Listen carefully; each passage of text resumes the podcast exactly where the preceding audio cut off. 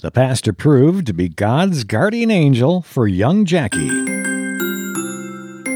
For legendsoffaith.org, I'm Rob Cutter. Jackie was a toddler when his mother decided to move from Georgia to California along with his four siblings. He had a normal childhood growing up in California, but as he got older, Jackie started hanging around the wrong crowd and eventually ended up spending time in jail.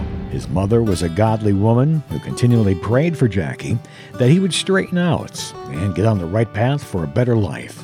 Then one day, the pastor of his mother's church invited Jackie to attend a Sunday service, and that's all it took. The pastor proved to be an angel of God for Jackie, kindling a spiritual awakening so that his life would never be the same again.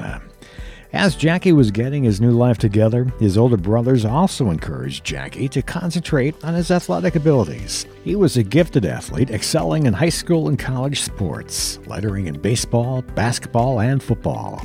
After college, Jackie was drafted into the U.S. Army, where he attended officer school and was commissioned second lieutenant. After serving his country, he once again began focusing on his athletic abilities. Jackie was a natural talent in baseball, which led him to play for various farm leagues, and eventually he landed with a major league baseball team. Through prayer and guidance, he accepted an invitation to play for the Brooklyn Dodgers. The manager of the team was also a Christian, and his faith led him to find an African American baseball player to break the color barrier in baseball.